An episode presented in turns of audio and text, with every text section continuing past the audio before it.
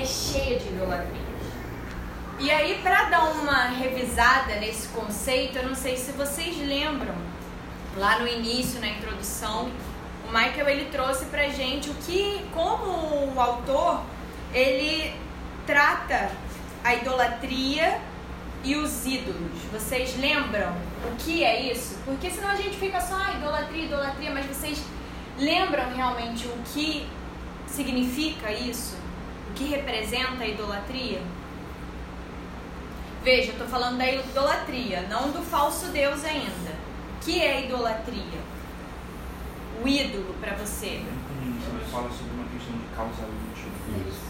Pegar uma coisa boa na sua vida e transformar é, ela na isso na causa definitiva da sua vida. E se você, se você perder aquilo, você não fica triste, você fica desesperado. Perfeitamente. Ele usa tipo dois conceitos. O pesar, ele contrapõe o pesar com esse Desespero. O pesar é uma dor, mas que é consolável. Você sente consolo em outras coisas. O desespero não, é uma perda sua que é inconsolável. Você coloca um bem. Ele fala que o coração humano é uma fábrica de ídolos. E mais do que isso, qualquer coisa na sua vida pode se tornar um ídolo. Então, para recapitular, qualquer coisa é qualquer coisa. A partir do momento que tem algo, seja uma ideia, seja a estrutura familiar, seja um bem material, quando aquilo ali pode ser, geralmente é algo bom, se torna o centro da sua vida, a sua vida inteira gira em torno daquilo ali, seja para alcançar, para manter, enfim. Isso se torna um ídolo. Isso é idolatria. E quando a gente pega esse bem, essa coisa que muitas vezes é boa, e coloca sobreposta a Deus, você está formando ali, está construindo um altar a um falso Deus. E o livro inteiro ele trata justamente dessas construções que muitas vezes na nossa vida passam desapercebidas, porque quando a gente fala em idolatria, logo vem a questão das imagens e tudo mais. Então, é, o que a gente viu nos capítulos anteriores foram ídolos e, ideolo, e, e idolatrias, falsos deuses que são gerados no nosso coração, pessoais. Então, por exemplo, a gente viu que todo ser humano ele tem uma necessidade de buscar um sentido na sua vida. Quando você busca um sentido na sua vida, você muitas vezes constrói determinados sonhos e acha que se você não atingi-los, não vale nada. Entra a questão do desespero. Se você percebe que você não vai atingir aquilo ali, a sua vida fica sem completa razão. E muitas vezes isso gera suicídio, enfim, depressão e outras consequências psicológicas. Você nem está só na introdução, mas eu estava lembrando disso. Uma coisa que acontece muito no nosso tempo hoje, acho que não acontecia antigamente. Eu conheço algumas pessoas assim, que hoje têm problemas até psicológicos, porque quando viveram grandes perdas. Começaram a tomar uma série de medicamentos que existem né, hoje para ajudar a pessoa a viver essas perdas. Eu tenho uma, uma amiga que ela. E, e esses medicamentos viciam pro resto da vida. Uhum. E a pessoa é, fica problemática, fica meio. Eu tenho uma amiga que teve uma. perdeu o pai, uma coisa muito séria. Era um pai que era uma referência muito grande para ela e tal.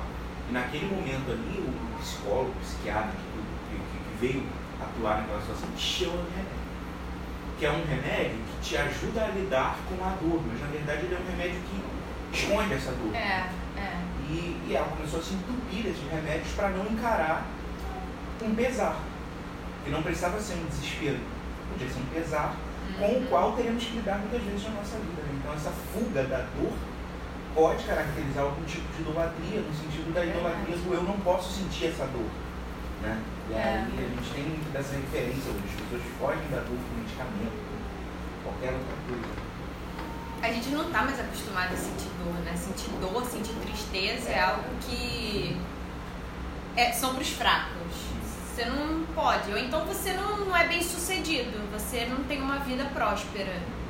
E não é isso. A nossa vida inteira é, são fases, né?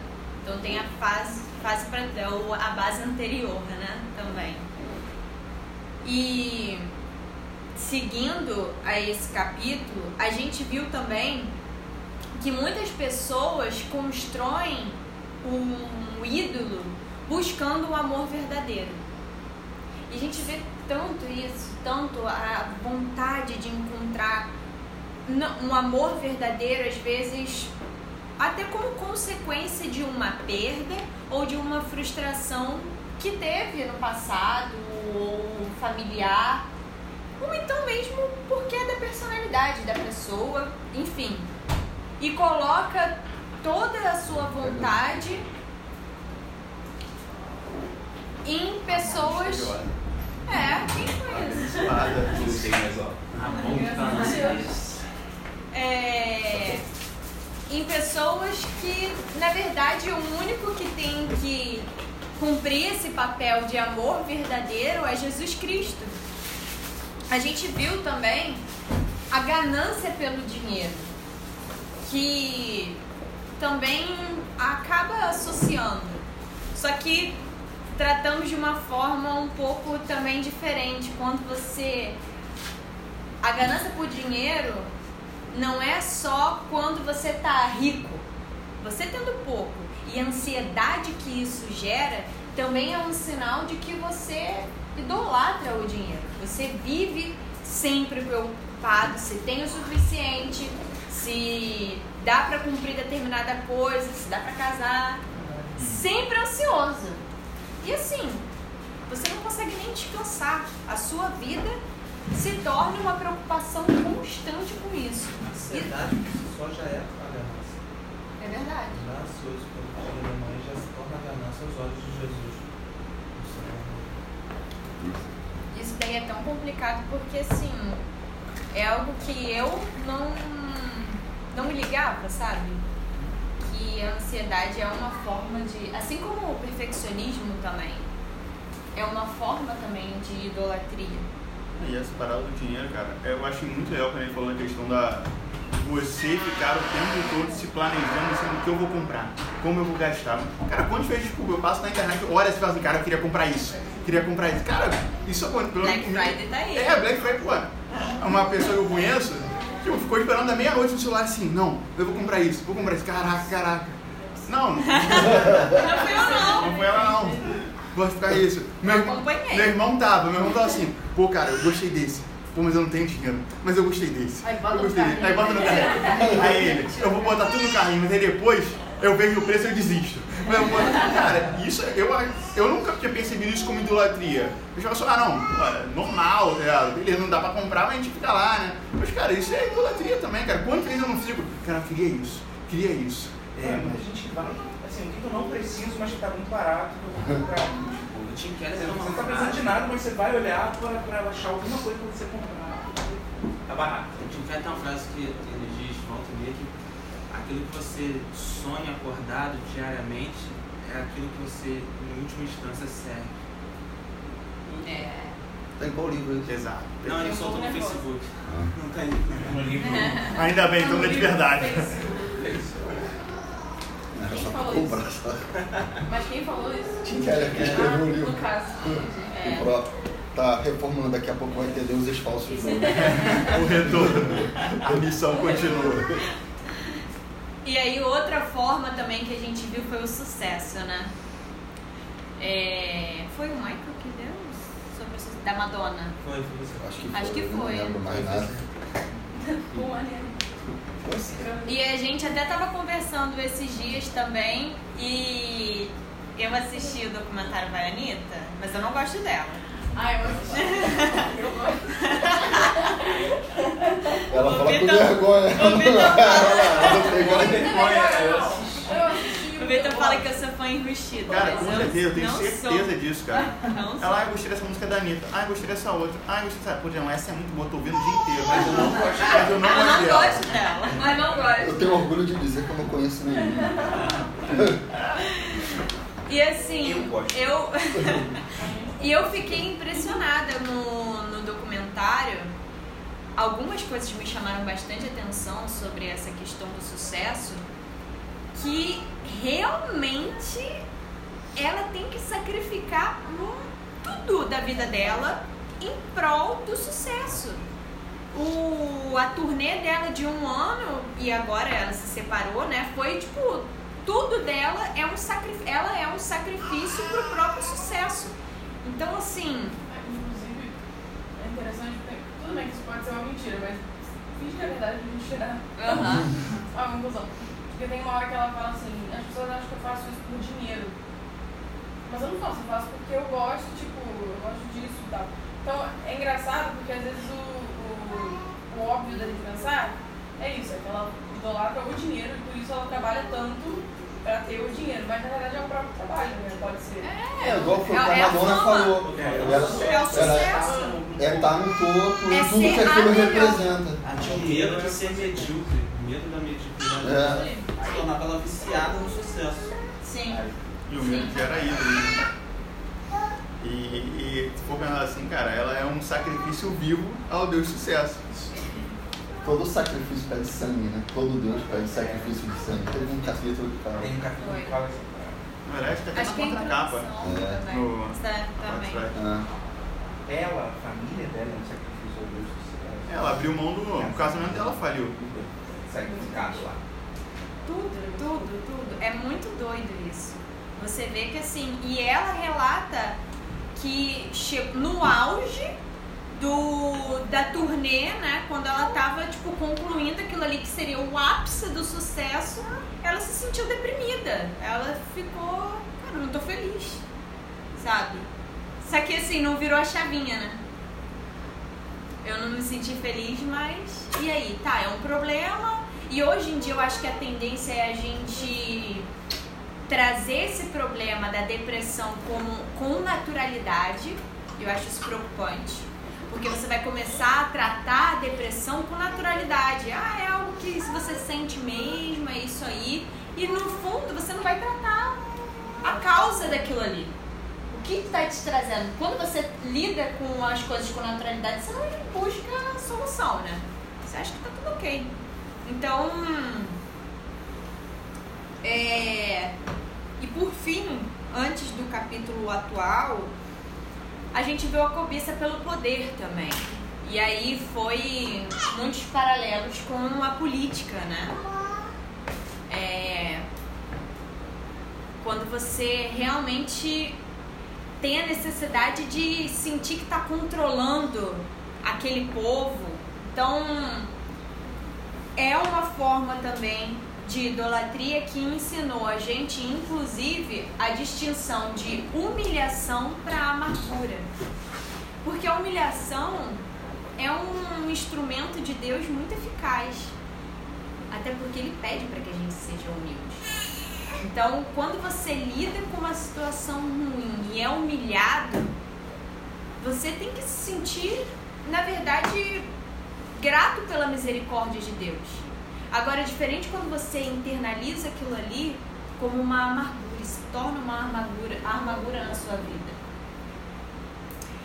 E aí, o capítulo atual é o capítulo 6, né?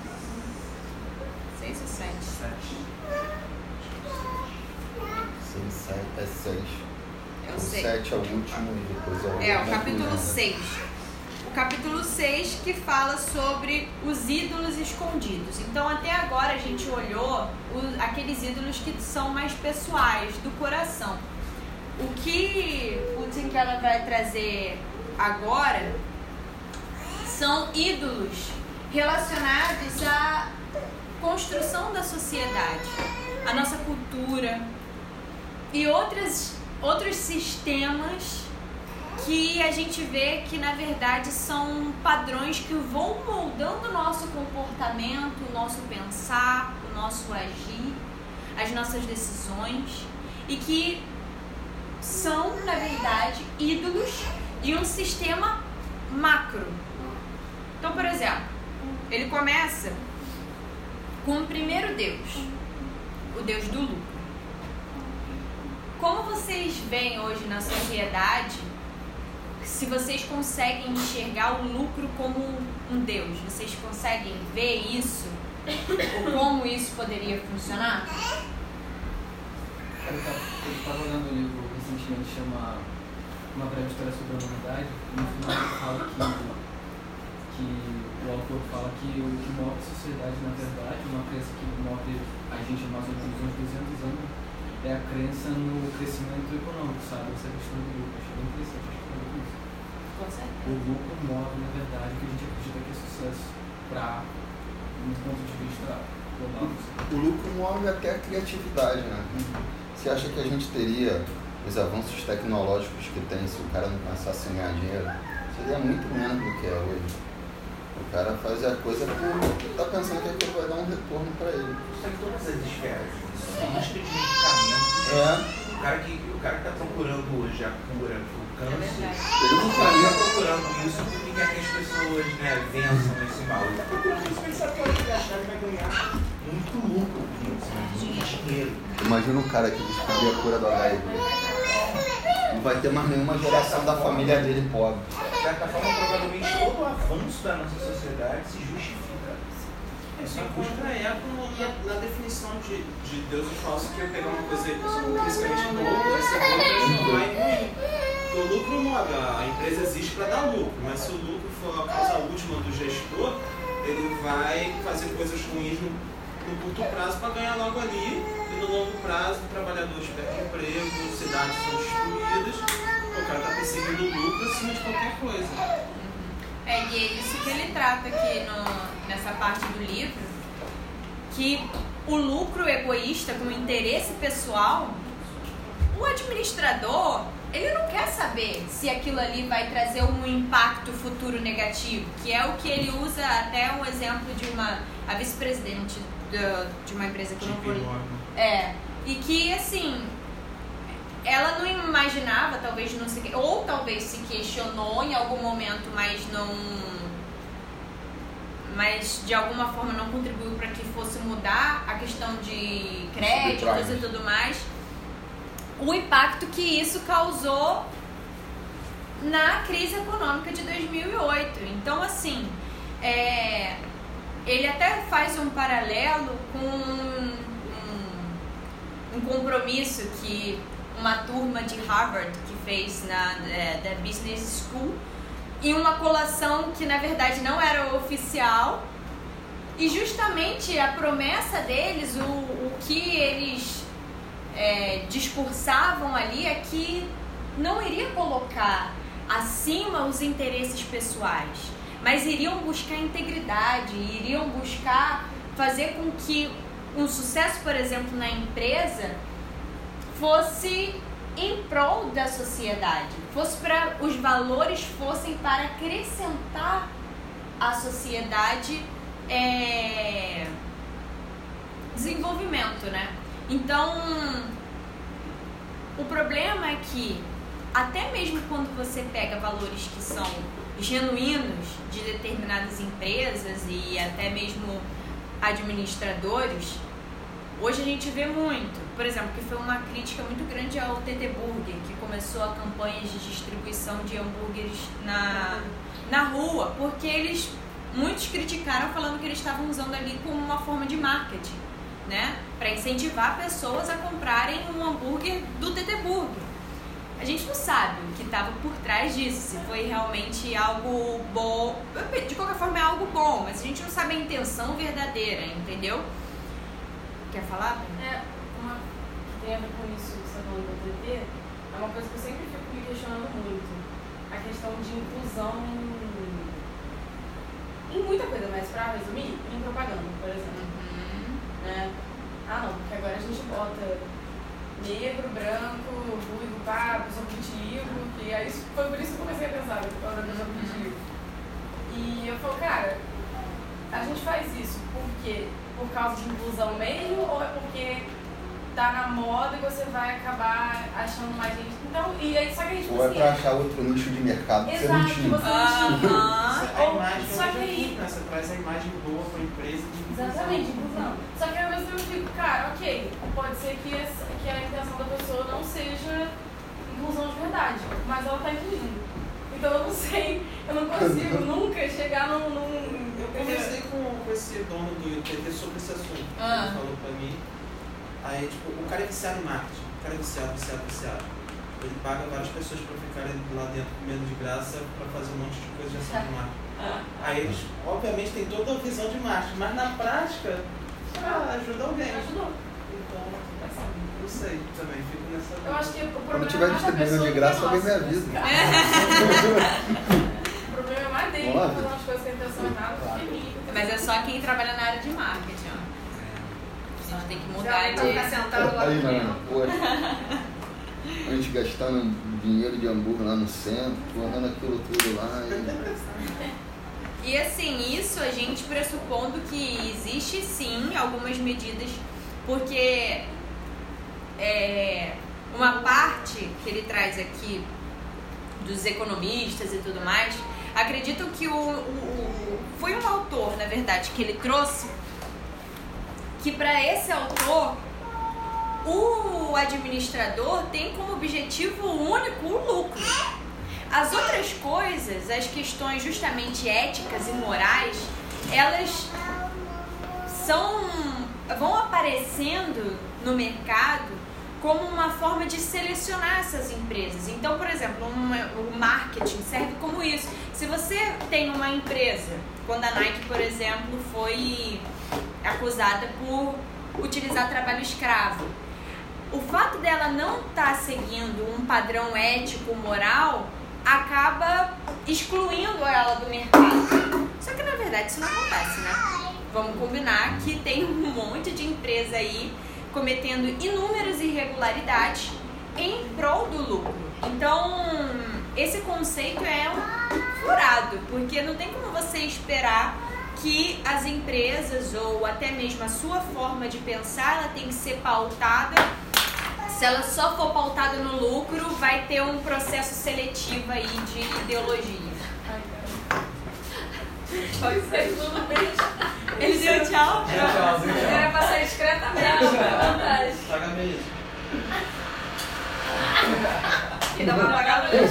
Beleza, porque né, tem embora, então realmente. Calvi. Boa. Olha, Aí ia ficar aqui a aula inteira, só deixar ele ir. aqui. Então, isso daí é furado. E o que é, o Tim Keller ele, ele apresenta pra gente é que não tem que ser o lucro. As suas boas ações no, na empresa ou a decisão em relação à economia tem que ser boa porque boa e correta simplesmente porque é boa e correta. Não para que isso seja uma fonte de lucro. Então, quando você pensa, ah, a gente pode fazer isso, isso e isso, que é legal, cara, isso está errado.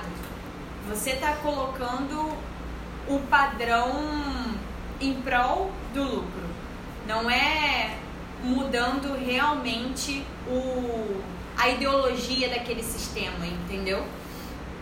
Então, o lucro hoje ele se apresenta como um falso Deus. E isso gera na nossa sociedade tanto um colapso é, moral como também um colapso social. Então aí as diversas ontem mesmo, com certeza, quem foi distribuir as marmitas viram essa realidade que é uma consequência sim do Deus lucro, né? A- as diferenças econômicas elas são ampliadas por causa disso. Então é muito triste você ver que não tem uma solução hoje e até pelo que a gente acredita, né? A gente sabe que a tendência é cada vez piorar. Então você olha pessoas que realmente idolatram o lucro, seja em redes sociais, seja agora a forma de construir ideologias também, né? E esse é um Deus, uma vertente do Deus que está relacionado à sociedade. Um outro Deus falso que está relacionado à sociedade são os ídolos que se apresentam na nossa própria cultura. É, Hoje em dia, vocês conseguem enxergar aonde seriam sinais desses deuses falsos inseridos na cultura? Vamos começar aqui pelo, seja pelo Brasil, no Rio de Janeiro. Vocês conseguem enxergar isso?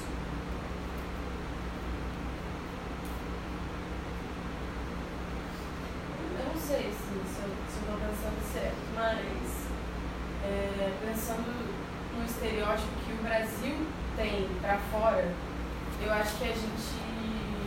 Às vezes até o Rio mesmo.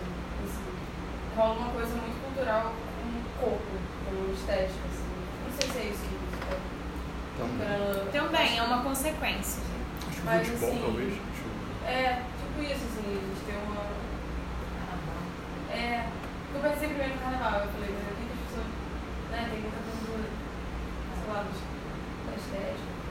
Acho que esse- essa coisa do jeitinho brasileiro, assim, essa, essa crença que a gente tem de que a gente vai resolver tudo por conta do jeitinho brasileiro, né? A gente tem muitas consequências disso. Isso é um- um- uma instituição da nossa sociedade. muito, Né? A gente cria burocracias para resolvê-las do nosso jeito. E, e país que gosta de burocracia, né? Exatamente, é um negócio mas eu muito não sei se- contraditório. É, é aquela história do, do é fresquinho porque vende mais, vende mais porque é fresquinho. Aham. Não sei se a gente cria tantas burocracias para usar do nosso jeitinho brasileiro ou se o nosso jeitinho brasileiro nasceu de tantas burocracias. É. Mas a grande verdade é que a gente criou esse sistema, que é o sistema que justifica tanta coisa que a gente vê por aí de corrupção, isso tudo. Muito, eu acho, decorrente dessa crença que a gente tem do nosso jeitinho brasileiro. A gente sempre tenta burlar uma regra, a gente sempre tenta analisar uma regra e ver o que a gente pode fazer. Isso é cultural, isso é muito. né? No Brasil Nosso no Rio isso é mais Brasil. forte ainda. Acho que é o É, brasileiro por causa das burocracias. aqui é, o, aqui é o perfil do malandro, né? É, a gente tem essa coisa. O paulista olha pra gente escandalizado. Acho que é a personificação, né? de. E é muito engraçado que eu, trabalho num órgão que a gente tem a sede aqui no Rio e tem um escritório em São Paulo que é bem menor do que a nossa sede.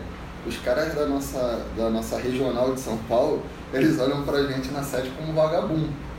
É muito engraçado, cara. E tem esse estereótipo de que carioca é vagabundo. né? Exatamente, já é todo um desejo. Mas são só eles não, porque a gente, a minha, a minha empresa é uma empresa americana. E eu trabalho muito com a equipe lá de fora. E aí eu falo, essa semana eu falei assim, não, semana retrasada eu falei assim, ó, eu tô off segunda e terça. Ah, mas por quê? Eu falei, segunda eu vou tirar uma folga e terça é feriado. Feriado de novo? Mas foi feriado agora, semana passada não foi feriado também no início do mês. Eu falei, foi, mas é assim, é feriado. Caramba, tanto feriado é esse? O povo lá de fora não entende não, cara. Não, lá é muito lá. Lá só feriado é dia, lá só tem dia com a sexta e o, e o ano inteiro. E o 4 de julho. 4 de julho. É. E Natal? coisa que a nossa cultura não Natal é funciona. Mas Natal não tem, não tem folga, não. É, eles trabalham dia 24, não trabalham 25, 26, 27, tudo normal. Tudo normal. Ano novo, mesma coisa, 31 eles trabalham, não trabalham primeiro. É. Mas assim, é muito ali, vai ali no ano novo e volta. Uhum. Não é igual a gente, ah, vou aproveitar, vou pegar dia 30, vou pegar 31. Tá, É semana, né? É, Semana. vou pegar a semana, aí eu já vou emendar férias, eles. Pô, tá quarta-feira, dia 31. Tá vendo? Duas semaninhas, né? Cara, se a gente fosse é, olhar assim, tem mu- muitos ídolos que surgem da cultura, né? É, eu, quando alguém falou, foi bem que falou do carnaval, né? Eu fico vendo, tem pessoas que, cara, o dinheiro, tudo é pra comprar uma fantasia. As fantasias são São caríssimas. muito caras, né? E são pessoas humildes, pobres, que dão a vida pra comprar uma fantasia pra no início do ano é, desfilar na escola de samba que tanto ama. Que é uma idolatria, assim, explícita, Surreal. né? É um negócio surreal. e até posso fazer só, uma que talvez a gente nem perceba que pode se tornar uma idolatria é o Natal, cara. A gente bota, tem gente que gasta e gasta e gasta Verdade. dinheiro e, e, pô, entra no crédito, não, porque é Natal, tem que comprar uma roupa nova, tem que estar bem, tem que dar presente pra Presente. todo mundo, porque se eu não der presente pra todo mundo. E é Natal, e a gente às vezes entra como, não, é uma festa cristã, e é, cara, isso é maravilhoso. Mas calma, uma coisa é idolatrar tudo isso e outra coisa é você tá celebrando Jesus, tá ligado? Porque você me lembrou de uma coisa assim que pode acontecer com a gente em várias situações. Por exemplo, na, talvez a Jéssica aqui vai lembrar, na, na minha antiga igreja tinha um, um costume, dia 31 de, de janeiro, pelo menos lá atrás, né? Hoje eu não sei, não 31 faço de ideia. janeiro? De dezembro, Ah. perdão. Na virada, na vigília lá, a galera tinha que ir de roupa nova. E muita gente, cara, é, tipo assim, além de se ficarem se comparando, o que é um problema, tinha gente literalmente que não ia porque não tinha dinheiro pra comprar uma roupa nova à altura. Eu vi N casos já. Isso você jogando ano início de 2000 e tal, assim, depois, mais pra frente, não sei. Nem sei como é que tá hoje lá, não sei se isso persiste. Mas eu lembro muito, isso era uma coisa que eu lidava muito porque eu, eu, eu era da ala mais pobre, então eu sentia muito isso, assim. Para eu comprar uma, uma, uma roupa era muito complicado para mim, né? Era, pô, tipo assim, e uma roupa que fizesse frente, né? É, Mas era é- por quê? Era tipo um Era ritual de prosperidade? não, é você cultura. comprar roupa não, nova? olha só, você não pensa. É, é você cria uma cultura, um ambiente, e se você não está adequado, você, você se sente até mal, você se sente um infeliz, triste. Pode- Vendedor. é, Loser. é. Você vê que Não, não, não chegava no. igreja. eu acho que não Mas chegava. minha igreja era assim também. É, mas Aí eu- a, a semana inteira as, as amigas falando, ah, que eu já comprei. E eu também era da ala, mas menos. mais desfavorecida, mais desfavorecida. E eu falava, ah, mãe, eu, eu tenho que comprar uma roupa, não sei o Pô, quê. mas aí o pai não tem o dinheiro, não É. sei o quê. Ah, Não, vou te falar. Mas era a semana inteira falando, já comprei minha roupa, já comprei minha O roupa. próprio domingo era o dia de se arrumar melhor. É. Tipo, domingo você estar arrumadinho direitinho. Isso é a cultura, né? Eu acho que o Gonçalves Dias falava do endomingado num poema, ele, que o endomingado, ele falava assim, fulaninho está endomingado, ele está com roupa de domingo, né? Para ir à missa e tal. Ele usava essa, essa expressão Fala, e a gente trouxe, né, para dentro da, da ligar de não usar roupa nova em ano novo, é que tipo assim, oi, pode fazer isso? Há muito pouco tempo. Eu Assim, também. eu assim também. Eu também. Aí ano passado. E hoje eu analiso e falo, gente, olha só, qual gente, a idade que eu tinha? Ano novo é Tinha Natal. 13, 14 anos. É, eu Natal que eu passo em eu casa, tinha que comprar roupa nova. Ah, É. linda, para. Aí eu falei, gente, não. Isso não é só dentro de igreja. É, não, em todo lugar. Você vê, tem meme hoje sobre isso. Então não é só dentro de igreja, é dentro de, da sociedade. É um As pessoas cultural, Eu né? arrumar pra ficar, é- tirar foto no sofá. É, exatamente. Não, eu fiz essa comparação porque quando eu cheguei aqui na Orla eu não vi isso. Foi muito interessante, eu vi, não vi ninguém se preocupando com Ah, isso, é assim, verdade. ninguém falando disso. Aí eu falei assim, ué, o pessoal do. Estranho. Ninguém vai comprar roupa nova, eu já comprei. Eu lembro no primeiro, eu lembro o primeiro ano novo até hoje, assim, que eu tava aqui, que hoje em dia a gente nem faz nada dia 31 na, na vigília do eu falei, ué caramba, aí tá bom, ótimo, é melhor assim, né? Eu já não gosto de gastar dinheiro com roupa, então. Eu achei legal que o, o- ele trouxe um autor do livro, vou falar em português, tá? O Verdadeiro Sonho Americano, uma meditação sobre a esperança, de Andrew Del, Delpão. E é, esse autor, ele fala uma coisa muito interessante que eu vou ler aqui pra vocês. Usarei a palavra cultura em referência às histórias e símbolos pelos quais tentamos manter afastada a suspeita melancólica de que vivemos em um mundo sem sentido.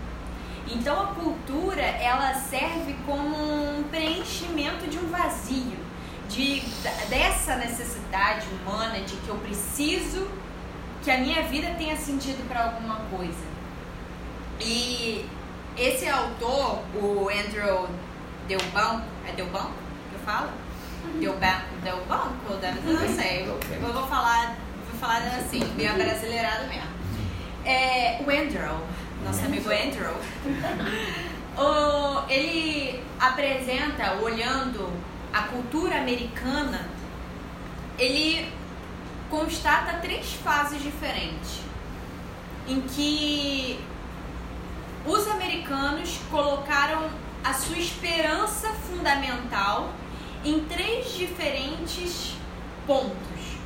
O primeiro, quando o início da história dos Estados Unidos, es- essa esperança fundamental dele, deles era Deus. Vocês é, provavelmente estudaram que os Estados Unidos foi aí um, um lugar em que os protestantes se refugiaram, né? Então toda a cultura, na verdade, inicial aí foi uma história é, baseada na religião, né? Então ele apresenta que esse início teve Deus como esperança, a busca por, eu não sei se aí entra também na idolatria religiosa, É, ele vai até mostrar né? Que aí depois, enfim, é, a questão das doutrinas, você colocar a doutrina como esse é o certo, o resto tá errado. Então provavelmente essas pessoas é meio questionável se realmente foi Deus ou se foi um Deus falso também. Mas enfim, esse autor, nosso amigo Andrew, apresenta como Deus. O segundo momento apresenta como nação. As- A, cultura americana, ela tirou o, o- A esperança de Deus A es- colocou na nação. Então, o, é- eu acho que assim, até ele coloca uma coisa bem legal, que ele- os, os americanos transferiram a sac- é, sacralidade, né? De Deus para a própria nação. E aí você percebe que os Estados Unidos se tornou a própria nação redentora do mundo. Então, quando você olha o americano, principalmente a galera mais antiga, vê os Estados Unidos, tanto que assim, os Estados Unidos hoje não, hoje o Brasil, por exemplo, acho que é o berço missionário, tem é, muitos missionários, vê muitos missionários, mas os Estados Unidos era e ainda é, né, por muita, muitas pessoas considerado berço missionário, aquele que tem a capacidade de trazer a redenção para as outras nações. E sem, porque ele nem queria entrar em polêmica, né? Fora isso, tinha ainda um projeto colonia, colonialista Aham. junto do, do evangelismo, né? Você não levava só o evangelho, você levava a cultura americana, o American Way of Life, o jeito... Polêmico você falar que isso ainda acontece, mas em pequenos lugares que a gente fecha um pouco. Eu sei, eu sei. Eu sei, Bia, mas devagar um pouquinho. É que eu tenho que ir, né? Valeu. Tchau. Tchau. Mas eu. E assim, isso daí é uma forma. E depois, atualmente, vou tentar acelerar aqui o passo. Atualmente, é, ele fala que se converteu ao eu. Então, a liberdade de você pode ser quem você quiser é hoje a nova esperança dos jovens. É assim, os Estados Unidos é bem forte isso da liberdade. Você, você pode ser o que você quiser, você faz o que você quiser e você não tem que dar satisfação pra ninguém. Então, isso até justifica o outro ídolo do lucro, que é a busca egoísta para você ter benefícios próprios. E aí, passando para o outro já, um Eu não sei quando esse livro foi escrito, não lembro. Ah, depois da crise de É. 2009. Mas foi antes do Trump entrar no governo, não foi? Aham. Foi. Porque hoje o Trump ele volta com o discurso de fazer a América grande de novo, né? Ele tenta trazer de novo a questão da centralidade dos Estados Unidos como a grande esperança, né? Foi perto ali do Obama. ali. É. Na entrada do Obama. E aí quando você vê de, é, essa, esse panorama, você fala que ah, então a gente tem que voltar ao primeiro, ao primeiro, a primeira fase que seria de Deus. Então o que pode salvar a gente desses ídolos que surgem na cultura é o que? A religião. Só que a gente caiu num terceiro Deus aí, falso, que é a própria religião. Hoje na igreja, Michael acabou de trazer um exemplo aqui, né?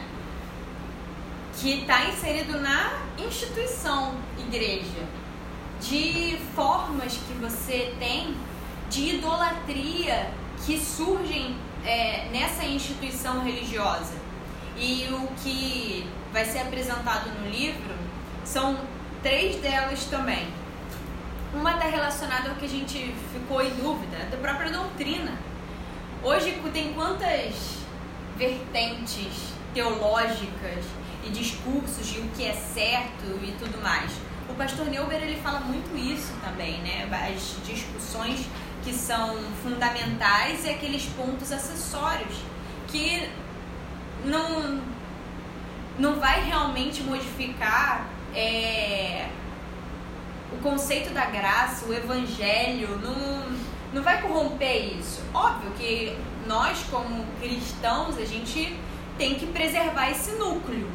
Mas a partir do momento que as discussões que são acessórias se tornam centrais, é muito complicado. Porque existe grande chance de você se tornar uma pessoa extremamente orgulhosa e opressora para aqueles que não são. Então, o segundo também tem a ver com dons espirituais e ministério.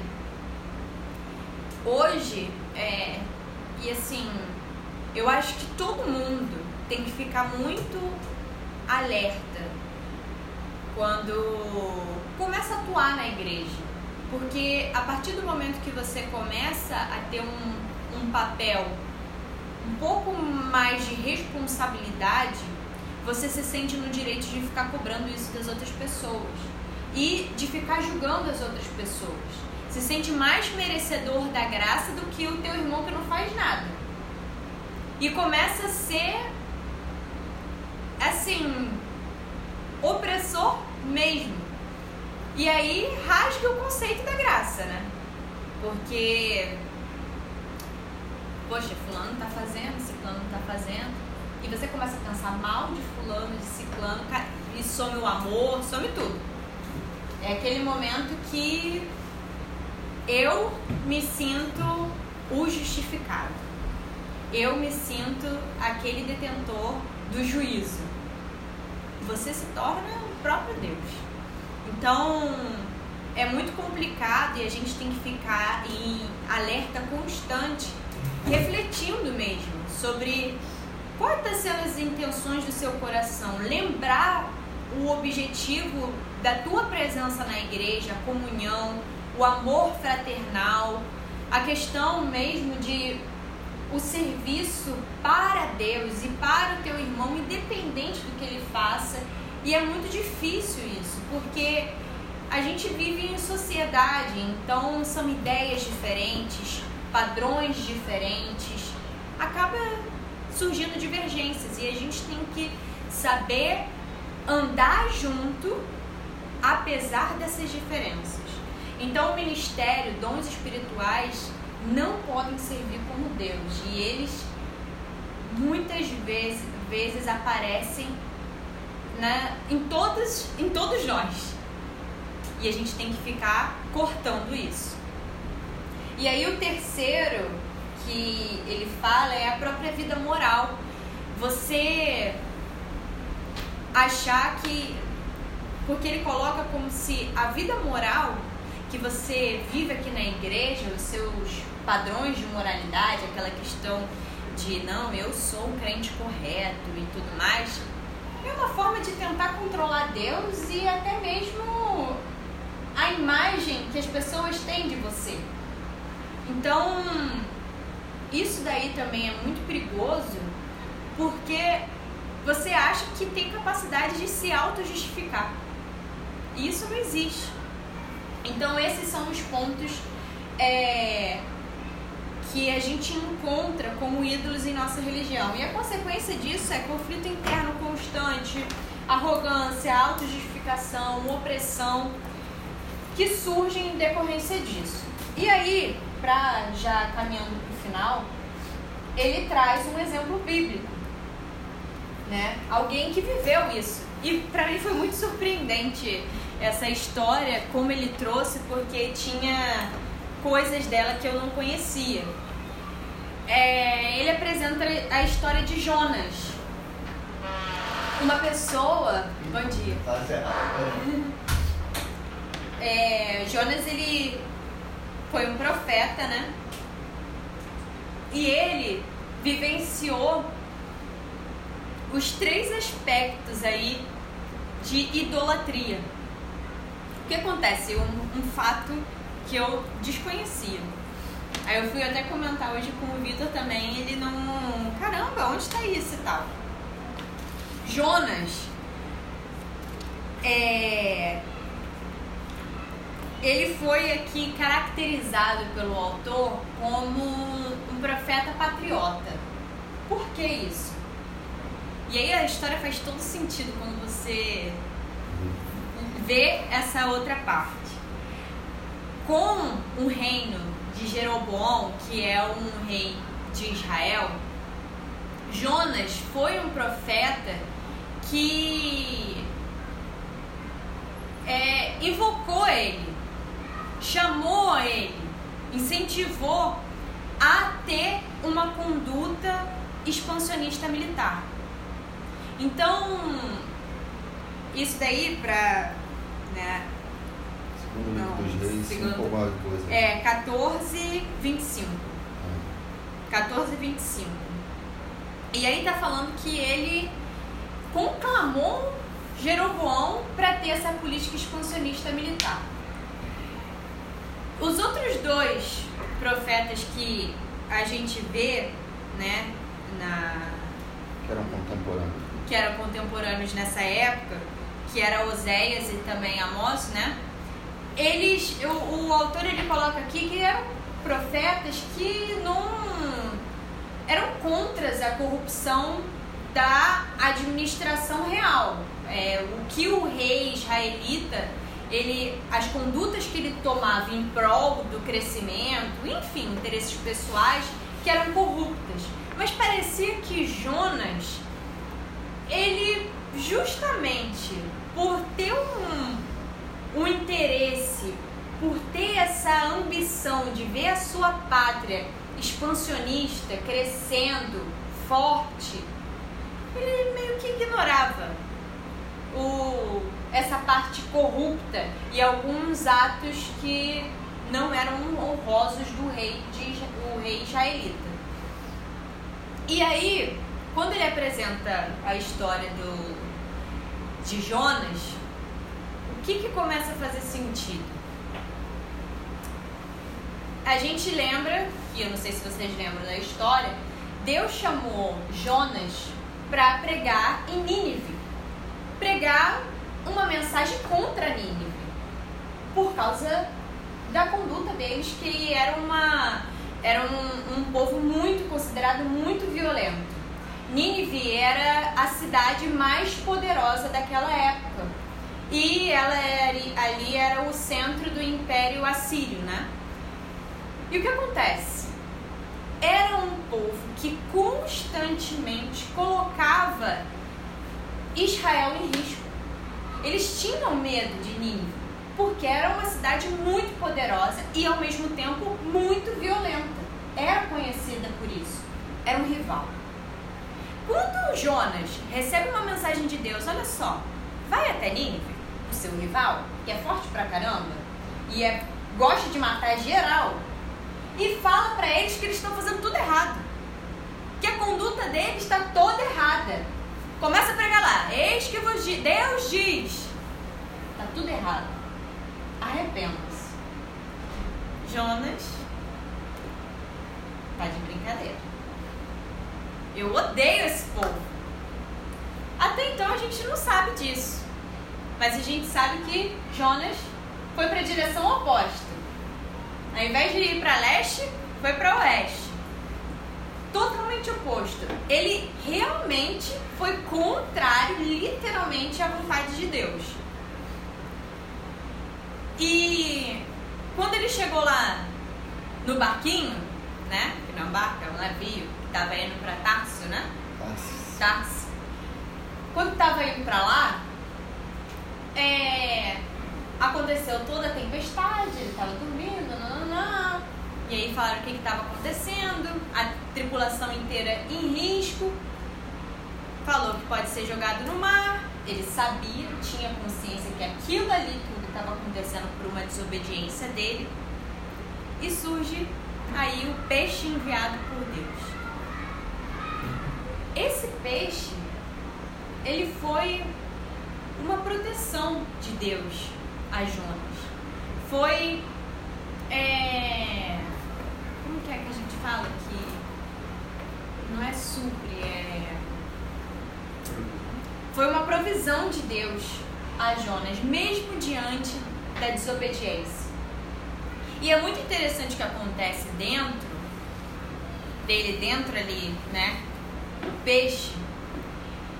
É que depois dessa situação toda, ele faz uma oração. E deixa eu refrescar aqui a memória de vocês. Hum. Cadê a oração?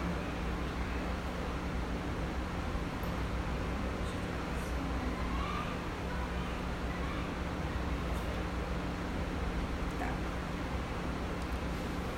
Ele fala aqui é- são partes, tá? Da, da oração que ele faz. Em meu desespero, clamei ao Senhor e ele me respondeu. Eu disse: Fui expulso da tua presença. Contudo, olharei de novo para o teu santo templo. Aqueles que acreditam em ídolos inúteis desprezaram a misericórdia. Mas eu, com um cântico de gratidão, oferecerei sacrifício a ti. O que eu prometi, cumprirei totalmente. A salvação vem do Senhor. Parece que ele caiu na real. O Jonas que fugiu de Deus por dois medos aqui. Primeiro medo de fracassar. Você imagina, você é rival. Você vai para um lugar onde é conhecido como uma cidade super poderosa e violenta. O medo que você tem de morrer é algo muito real. Então a probabilidade de ter, ter um fracasso na missão dele era muito real. Ele poderia ser morto. Agora, e se não fosse? Se a missão fosse bem sucedida? Se realmente ele chegasse lá, falasse o que Deus queria que ele falasse e ele se arrependesse? Igualmente, ele não queria isso. Porque ele sabia que se Deus de alguma forma pedia a ele que ele fosse pregar, é porque Deus se preocupa com a nação rival. Para uma pessoa que odeia o seu rival, você vai querer a misericórdia de Deus, que essa nação, por exemplo, que já pedia tributos a Israel, prosperasse ainda mais e abafasse o crescimento de Israel? De jeito nenhum. Ele era um patriota. Então, para ele, as duas situações estavam horríveis. Quando ele faz essa oração, parece que ele entende que é, o autor ele fala aqui que a parte que está desprezam a misericórdia obedece. Aqueles que acreditam em ídolos inúteis são os ninivitas. Ninivitas, né? Fala. São eles. E quando ele coloca desprezam a misericórdia, essa palavra usada, na verdade, ela é, é uma palavra hebraica que se chama kazed. É aí. Kazed, né? Eu procurei no Google como fala. pra não passar vergonha. Kazed. E que é muito legal o significado dessa palavra. Olha só, é uma palavra hebraica que significa o amor pactual de Deus, sua graça redentora e incondicional. Então era o termo usado na relação de Deus com o próprio povo de Israel. Jonas ele percebe com essa expressão, do- falando isso, que a graça redentora de Deus não é só para o povo de Israel, é para todo mundo. Por quê? A salvação vem do Senhor. Tá bom. Então, Jonas foi lá, cumpriu a vontade de Deus depois que o peixe, né, soltou ele e ficou feliz? Não. Quando ele viu que o que dura- duraria uma jornada de três dias para percorrer Nínive, em um dia, o que ele pregou, todo o povo se arrependeu e buscou mudar sua conduta, ele ficou boladíssimo. Sabia? Eu sabia que você ia perdoá-los. Por quê? Deus se arrependeu e não trouxe a condenação, né? Destruiu o Nínive. E aí ele ficou revoltado, ele ficou com raiva. Ficou com raiva de Deus e com vontade de morrer. Então o que aconteceu com Jonas?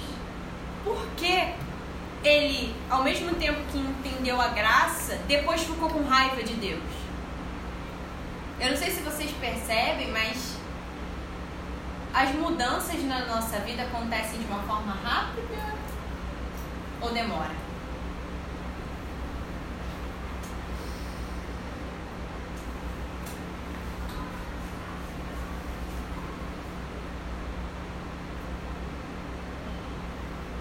Acho que depende muito do Demora, né? Pelo menos as mais enra- enraizadas demoram uns bons É. muitos anos. Cara, demora muito. E assim, uma coisa é a gente ter consciência. Outra coisa é, é realmente aquilo ali tocar no nosso coração e gerar transformação. Jonas, naquele momento, ele tinha consciência, ele percebeu a graça. Mas ele não. Aquilo ali não atingiu o coração dele para uma transformação. E ele teve que passar pelaquela situação, né? Que ele foi ali, se é, abrigou, ficou num, na. surgiu a árvorezinha, né? Em uma noite.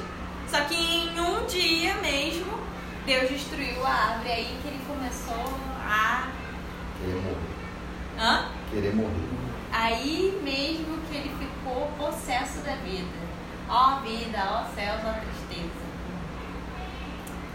E Deus questionou se aquilo ali era realmente proporcional, se aquela raiva dele era uma raiva que era condizente com a situação que estava acontecendo. E ele faz até um, um paralelo, ele ensinou muito a Jonas com isso, que ele fala que se você sente tristeza por essa árvore que nasceu, essa planta, né, que nasceu e uma noite morreu um dia, que dirá eu por Nínive, que tem pessoas que moram ali há anos. Então assim, quando você vê essa história, é, Jonas, ele tinha três idolatrias aí, que a gente consegue ver com, com mais evidência. Uma idolatria pessoal dele. A idolatria de sucesso. Ele queria ser bem sucedido. Jonas, ele queria ter sucesso no seu ministério. A outra idolatria dele também foi cultural. O interesse dele com a nação, por Israel, era maior que o próprio Deus. A própria obediência a Deus. Ele colocou obediência a Deus em xeque em prol do que ele achava melhor para sua nação. E além disso, você percebe essa questão cultural porque o interesse patriota dele fez ele se tornar uma pessoa sem compaixão. Ele desprezou a vida daqueles ninivitas, a vida espiritual, a salvação que Deus estava querendo levar para esse povo. Outra idolatria também que a gente vê é a própria idolatria religiosa. Como a gente viu, Jonas ele se achava que tinha a própria autojustificação, né? Ele era superior aos ninivitas. Ele se sentia superior àquele povo. Então, esse é um exemplo bíblico e as consequências que a idolatria pode trazer. Ela pode crescer de uma forma tão grande no seu coração que os seus sentimentos, como por exemplo o sentimento da raiva que ele sentiu, a ira, e é legal que o autor aqui ele fala que Deus ele não não reprimiu a raiva dele. O que Deus fez, ele foi ensinar a Jonas, mostrar a Jonas a importância daquele povo. Porque o sentimento de raiva, isso daí é consequência da idolatria que ele tem.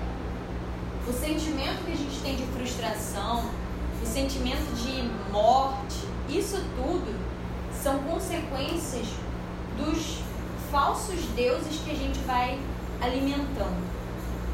Então, quando Deus pergunta, coloca, termina o, o, o livro, né? É, com um questionamento a Jonas de se Jonas se preocupou com a planta, Deus não vai se preocupar com a vida daquelas pessoas. Esse questionamento também fica pra gente. A gente realmente está alimentando o quê? Os nossos ídolos? Ou a gente está colocando Deus, buscando colocar Deus no controle de tudo, honrar a Deus? Porque se a gente não estiver fazendo isso, provavelmente a gente vai estar sacrificando a vida de outras pessoas, até mesmo a nossa vida. Então, esse é o estudo de hoje. Alguém quer acrescentar alguma coisa? Hum.